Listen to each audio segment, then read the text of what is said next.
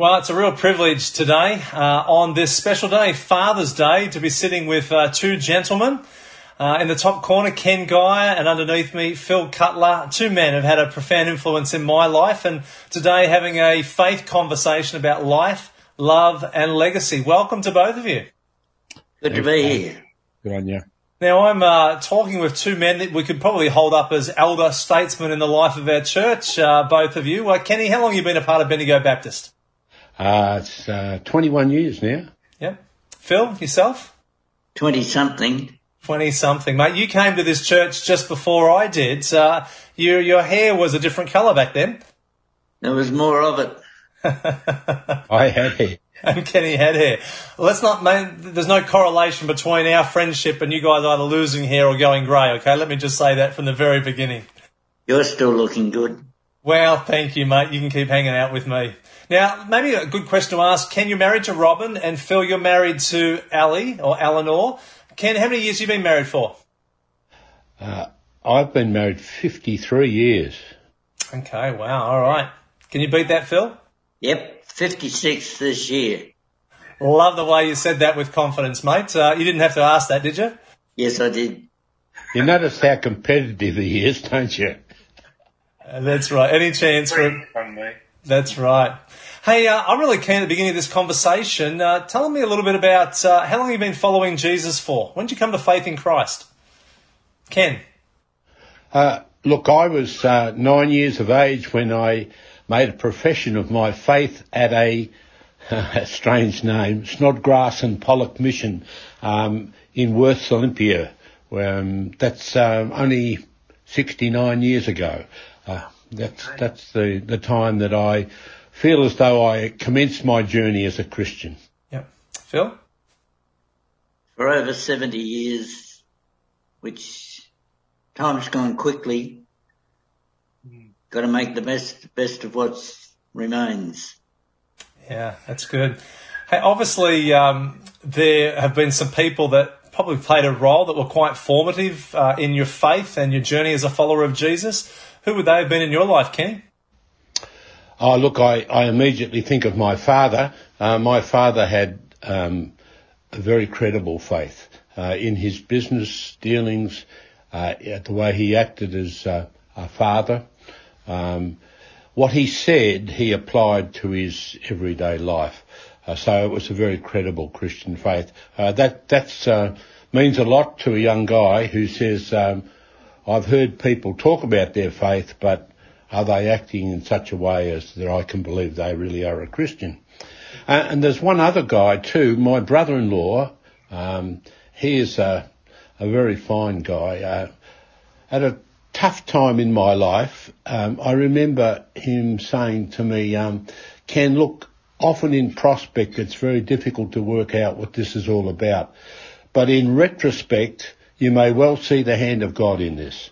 And in that particular instance, uh, that proved to be exactly true. Uh, so I have a great deal of admiration, and he's still a very good friend. Good, mate. Yeah. What about you, Phil? I had to cut down a long list, and I ended up with four. My father was a good man and a godly man, and um, unfortunately, he died when I was 16 in an accident. But I had enough years to benefit from his wisdom. And um, then I've had a best mate for over 50 years called Jeff Pope and, um, it's been a blessing to have a mate who shares your values, Christian values and ministry and, and life over so many years. Been blessed. And of course, my wife Ellie is a fount of wisdom, keeps me on the straight and narrow. I'm not sure where I would have been without her. And I'll throw in Bill Brown, Reverend Bill Brown, who was our pastor at Syndal when our girls were in their teenage years and his wisdom was excellent. That's really good. Uh, hey, last weekend, uh, Donna was reminding us about the importance of other significant people in our lives, and, and both of you have, uh, have certainly names that God's used some uh, some people to uh, play their part in helping shape you towards spiritual maturity in Christ. For sure. Yeah. Hey, as we let's just shift gears a little bit here. Um, as we think about maybe some of the the challenges that you faced in life, or maybe the lessons. Phil, what's what's been one of the greatest lessons that God's taught you in the course of your life? start with you. Well, over 30 years ago, I learned a lesson in discerning God's will. Ellie was offered neurosurgery and we were facing the dilemma of do we accept or do we not? And um, we sought intercessory prayer from more than one source and friends who engaged in prayer and so we had a strong prayer support as to what to do here. And then we got practical information from the medical side of things. And having done all that, we sat down and said, well, what's the pluses and minuses about this and felt that God was guiding us to a positive outlook for it. And so we went ahead confident that it was God's will because we had put in place positive steps to determine what that was. And happily everything turned out good and Ellie's still with us. Hmm, good stuff. Uh, that, that's good, mate. Uh, was there a specific lesson that maybe in that journey that God taught you? Yeah, it was just when you want to know His will, don't just expect a miracle answer. Work on it. Open, get people involved in prayer and intercession and really get close to God through it.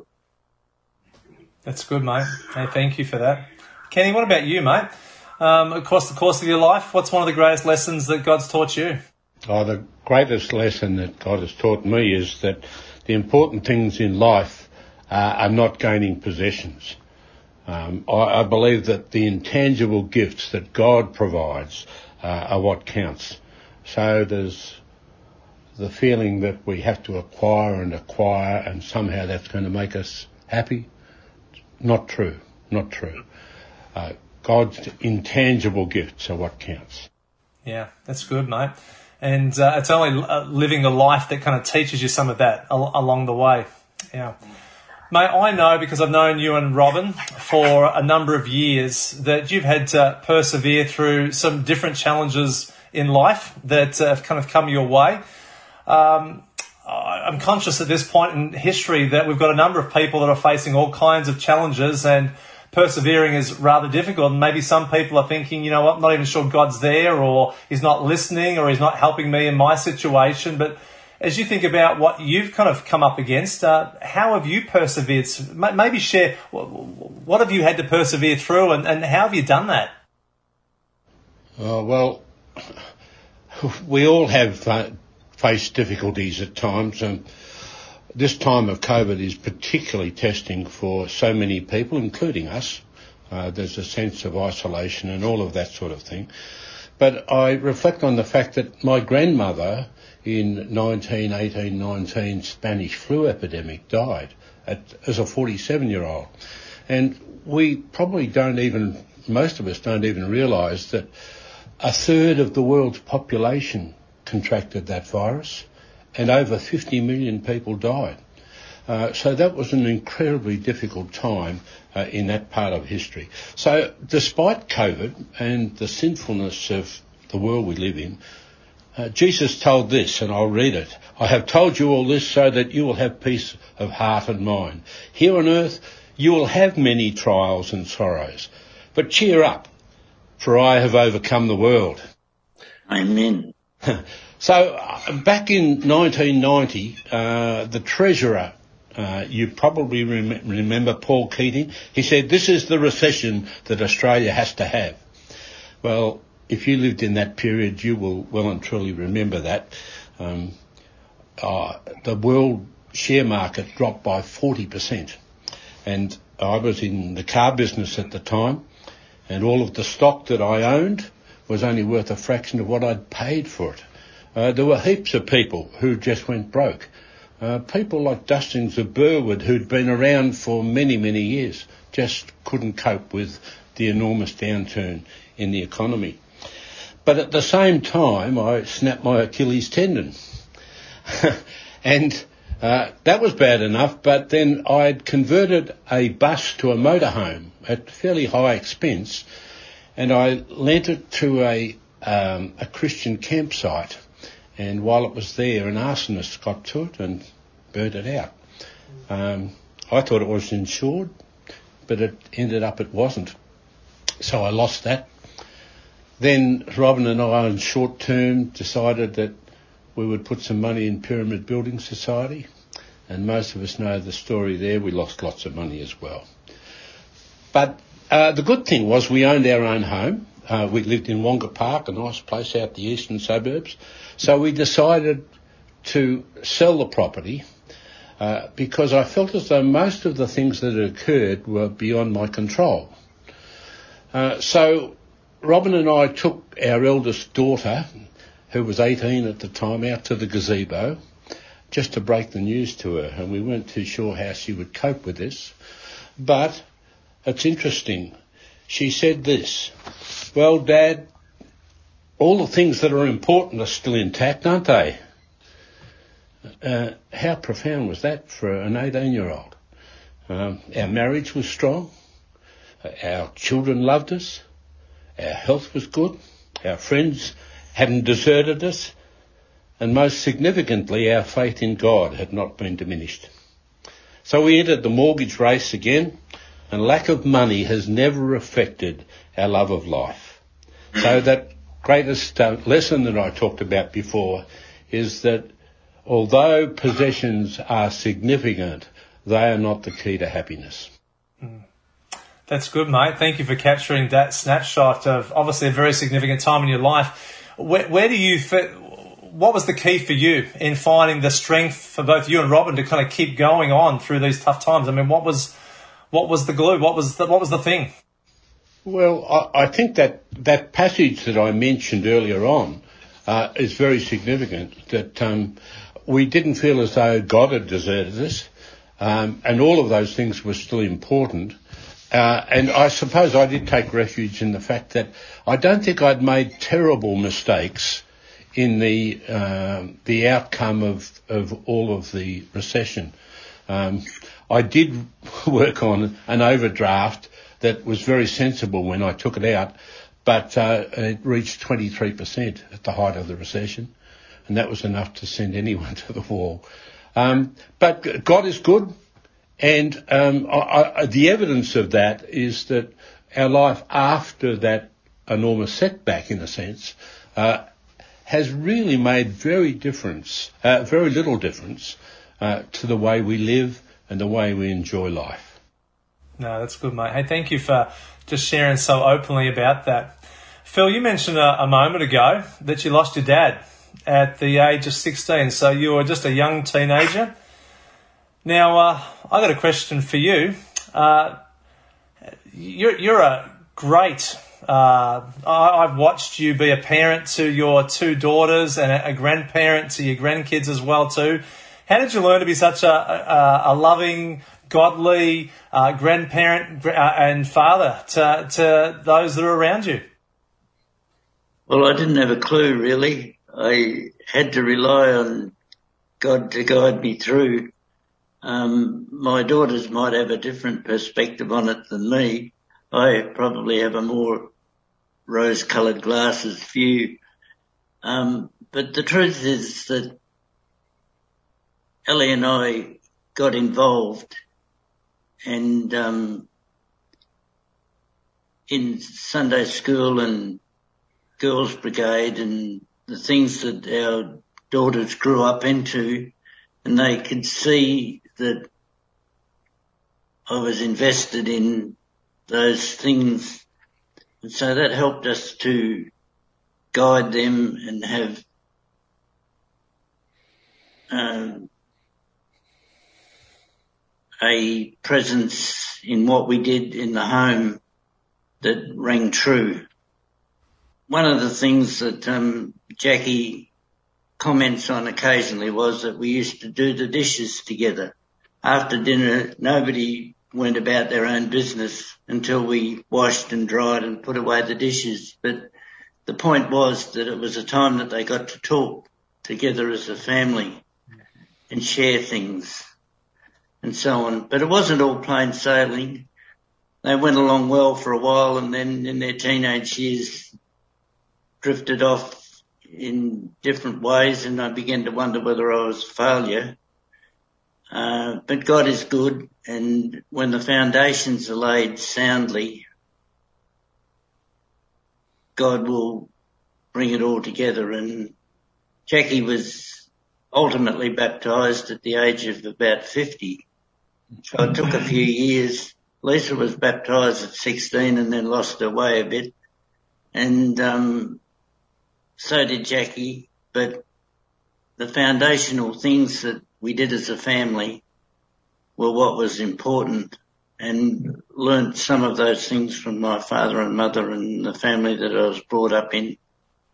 And, um, I'm happy to say that the girls are going on trusting in God, trusting in the Lord now and bringing and leading their own lives. Jackie doesn't have any children, but she takes an active interest in others. And Lisa's got the three children and they're a delight. Yeah.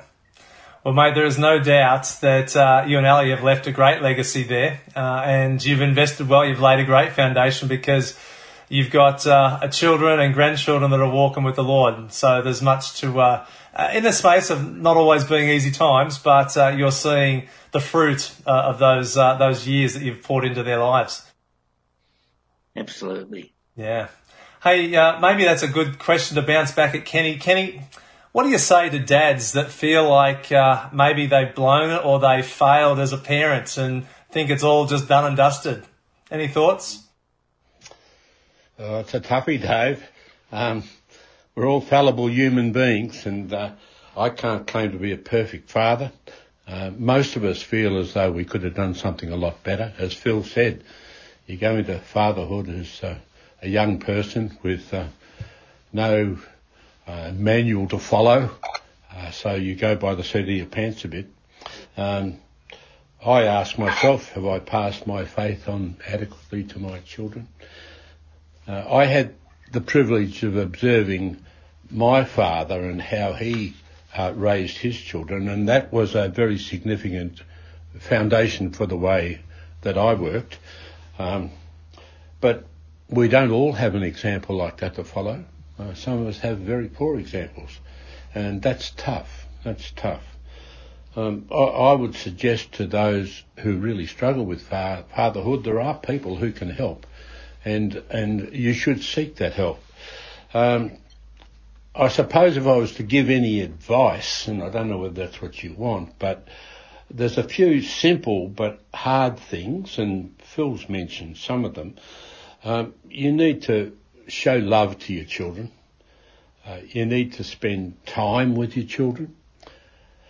You need to guide your children and you need to constantly live and share your faith. And I think a very important thing is that you should show that you love your spouse in front of your children. Defend her. Um, I, I always get very disappointed when um, fathers speak disparagingly of their wives. Uh, children note that sort of thing. So I, I, I emphasise that it's very important to show your children that you love your wife, the one that you've chosen. I, I don't think we should beat ourselves up too much. Um, we just need to hang in.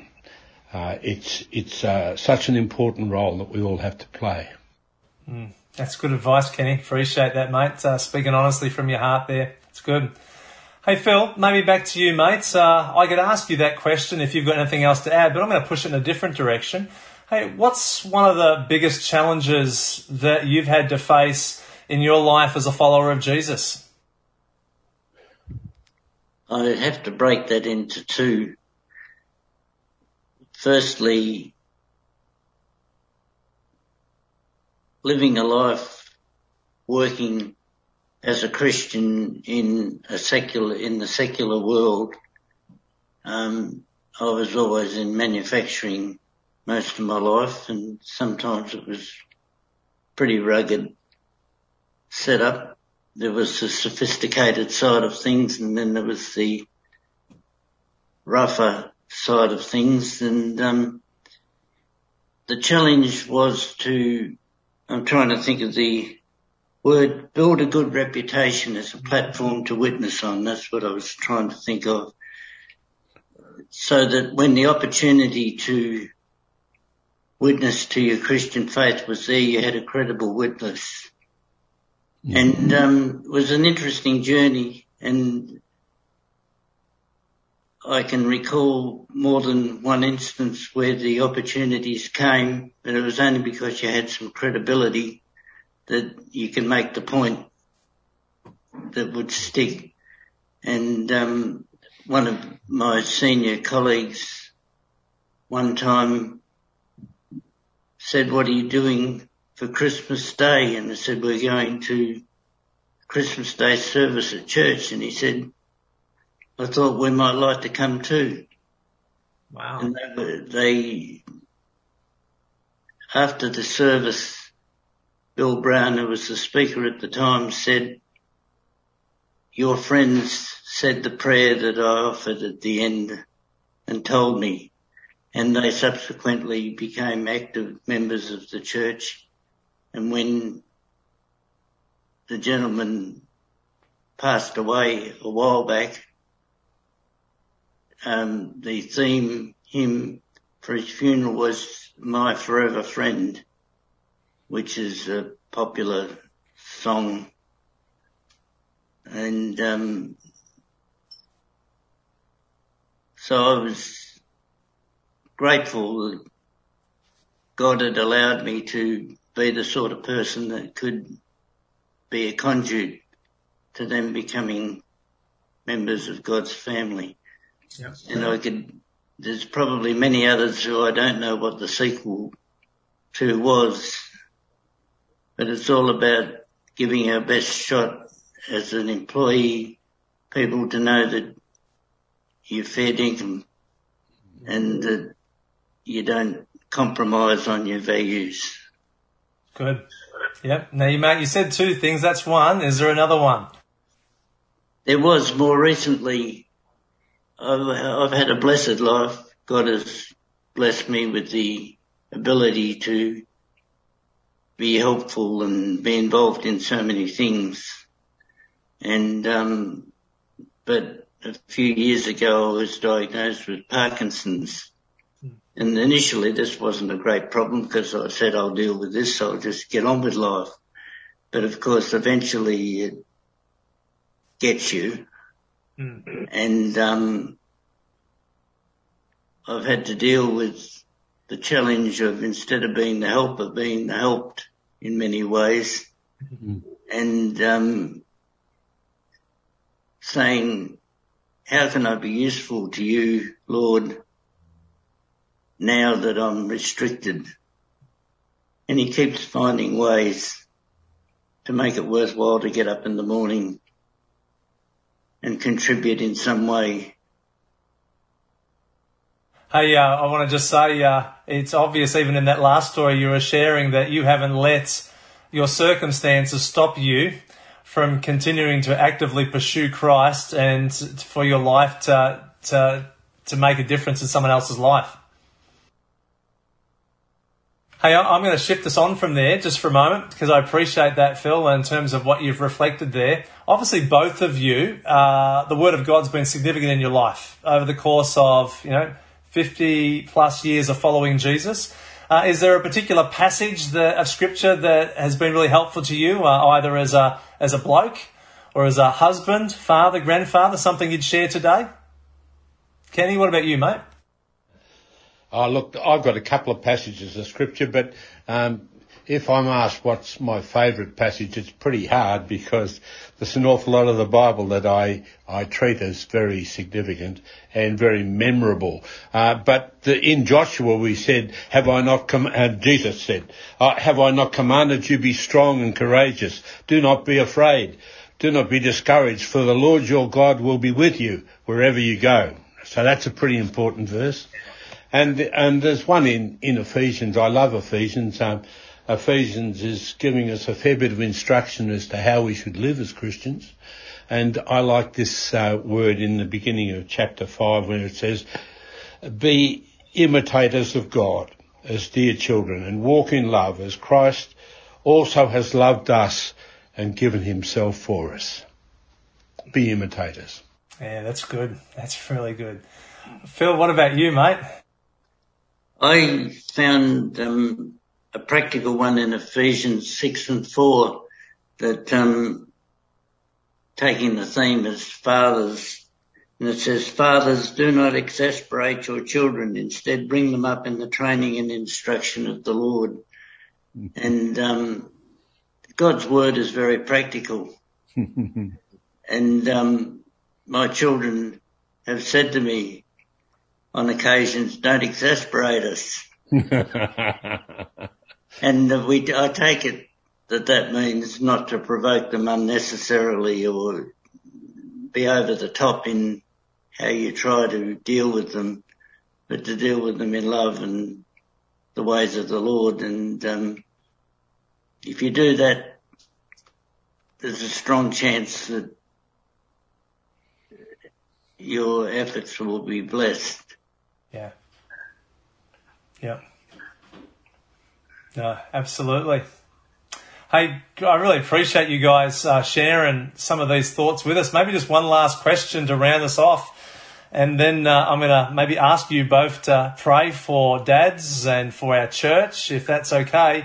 Uh, but, you know, at the end of your life, and uh, we're celebrating your life, how, how, would, how would you like people to remember you after you're gone?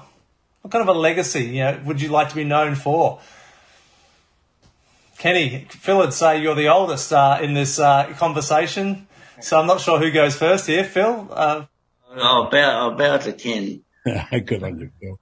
Uh, well, I, I, hope that I'll be remembered as honest and trustworthy, uh, that I made a difference for the better in a lot of people's lives, uh, and I, I want to be remembered as one who loved his wife, his children, and his grandchildren dearly. Hmm. Thanks, mate. I know you're going to have family listening to this, so that's very significant. Yep. Phil. Yeah, I would like to be remembered as someone who was an encourager, mm-hmm.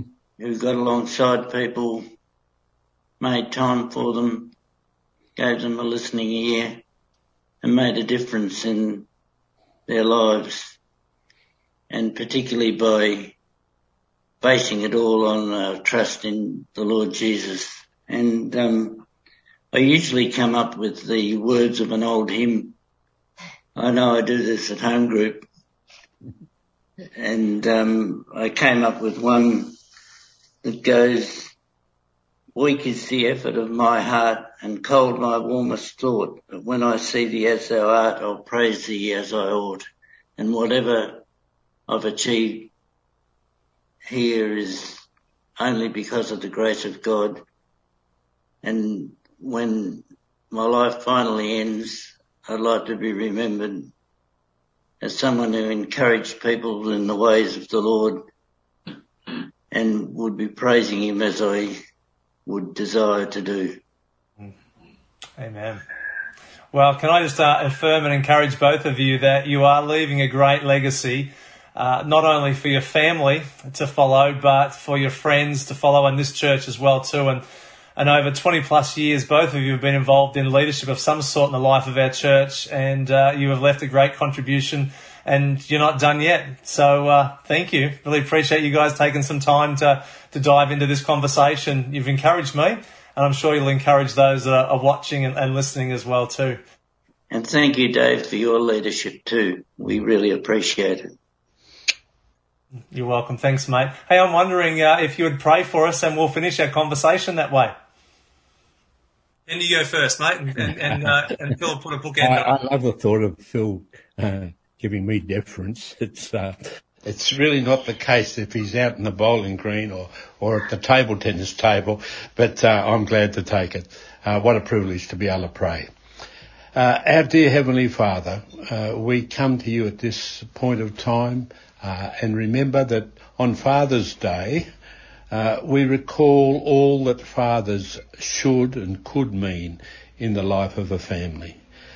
Uh, we recognise, dear Lord, that we are fallible human beings and we need your help and guidance as uh, we fulfil the role of fatherhood.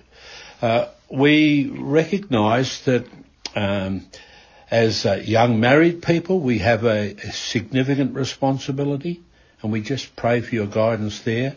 But we also know that when you get as old as Phil and me, uh, we still have a role to play, particularly with our grandchildren. Uh, and we just uh, thank you for your presence in our lives, and uh, we pray your continued blessing on fathers today, for Jesus' sake. Amen.